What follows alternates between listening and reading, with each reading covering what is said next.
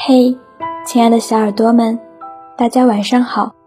现在是北京时间二十一点三十分。您现在正在收听的是由鲁东大学校园广播电台正在为您播出的晚安鲁大，我是夏涵。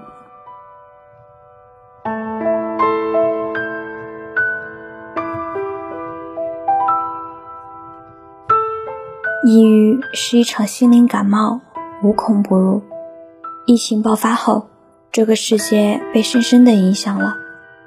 有人看惯了生死，一场场突如其来的告别；有人丢掉了工作，手里的积蓄也快花光了；有人遗憾了感情，看清彼此不太合适；还有股市、房租、健康，很多人都遇到了一些忧愁。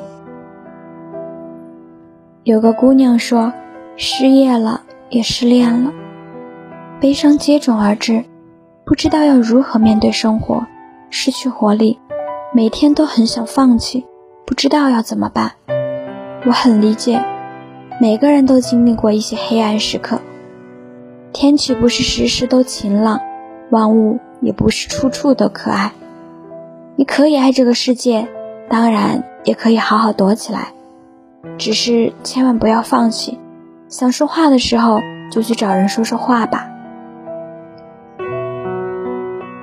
很多时候，抑郁是下在心头的一场雨。大家都有自己的苦衷，但很难很难的时候，其实我们可以脆弱。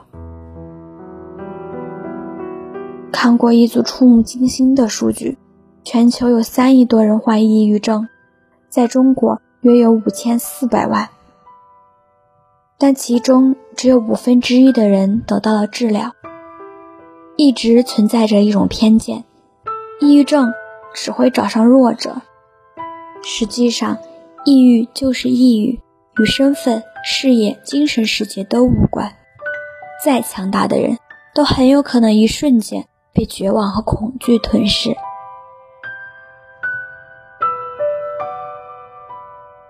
十六年前，张国荣纵身从二十四楼跃下，只留下一句：“我又没做坏事儿，为什么这样？”微博有个姑娘，前天晚上还参与了抽奖，第二天就选择离开。三年前，林肯公园的主唱查斯特·贝宁顿去世了。前两天的他在照片中开怀大笑，根本看不出一点悲伤。其实，我们对抑郁症真的了解太少了。太宰治曾在《人间失格》中说道：“胆小鬼连幸福都会害怕。”碰到棉花也会受伤。遇到抑郁症病人，我们总是劝说：“放心吧，你只是想太多了，你找点事情做就不会这样了。”不知道别人经历了什么，不要随便劝别人大度。他们不是想太多，他们只是生病了，就像感冒发烧一样。电影。维罗妮卡决定去死里的女主，是旁人眼中的成功人士，漂亮的面孔，稳定的工作，舒适的住所。可只有她自己明白自己内心的空洞，怎么都无法填补。于他们而言，生活是恐惧且疲惫的。我们不屑与他人为伍，却害怕自己与众不同。他要一边与情绪做着斗争，一边要把真实的自己掩埋，在常人无意的外表下，藏着外人无法理解的崩溃。生活尚且如此，生死对他们来说就像一个荒诞的玩笑。卓别林、金凯瑞和憨豆先生的扮演者都患有抑郁症。谁能想到笑脸之下，他们内心？藏着怎样的悲苦？前两年有个女生在高山上纵身一跃，她在遗书上写着：“感觉灵魂就像被看不见的手一样拖进深渊里。”美国作家安德鲁·所罗门对抑郁症曾有一段描述：人类文字中对于崩溃阶段的抑郁症描述并不多。处于那个阶段的病人几乎全无理智，但他们却又需要尊严。一般人往往缺乏对他人痛苦的尊重，无论怎样，那都是真实存在的。抑郁症患者 Niki 从小被教育，千万不能对别人展示脆弱。在被诊断为抑郁症后，他不肯承认这个事实，他觉得自己很脆弱。情绪低落是一件很丢人的事。直到有一天，妈妈给他打了个电话，说他二十二岁的侄子自杀了。他无比震惊和愧疚。侄子抑郁症多年，却一次都没有提过。很多时候，我们都被所谓的坚强害惨了。从未有人告诉他们，你有可以脆弱的权利，你可以哭。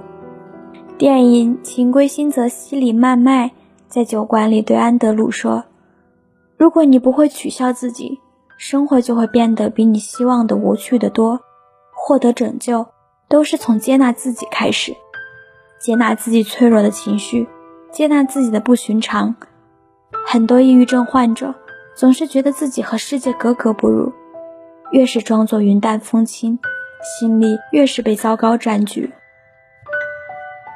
疫情之下，大家承受了不同的压力，但希望我们能正视自己的情绪，该释放就释放，无论好坏，大家都应该互相倾诉。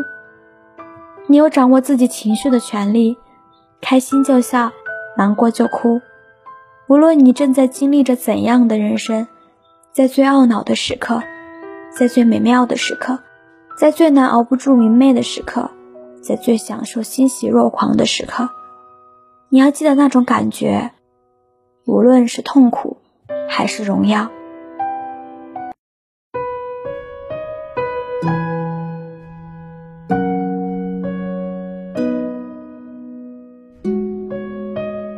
好了，小耳朵们，今天的节目到这里就结束了。如果你对晚安鲁大有什么好的建议，或者想为自己或重要的人点歌。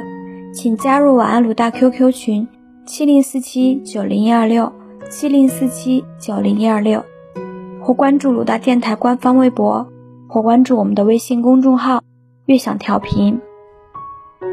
你也可以通过网易云音乐搜索“晚安鲁大”，晚安鲁大的七位主播在那里等你。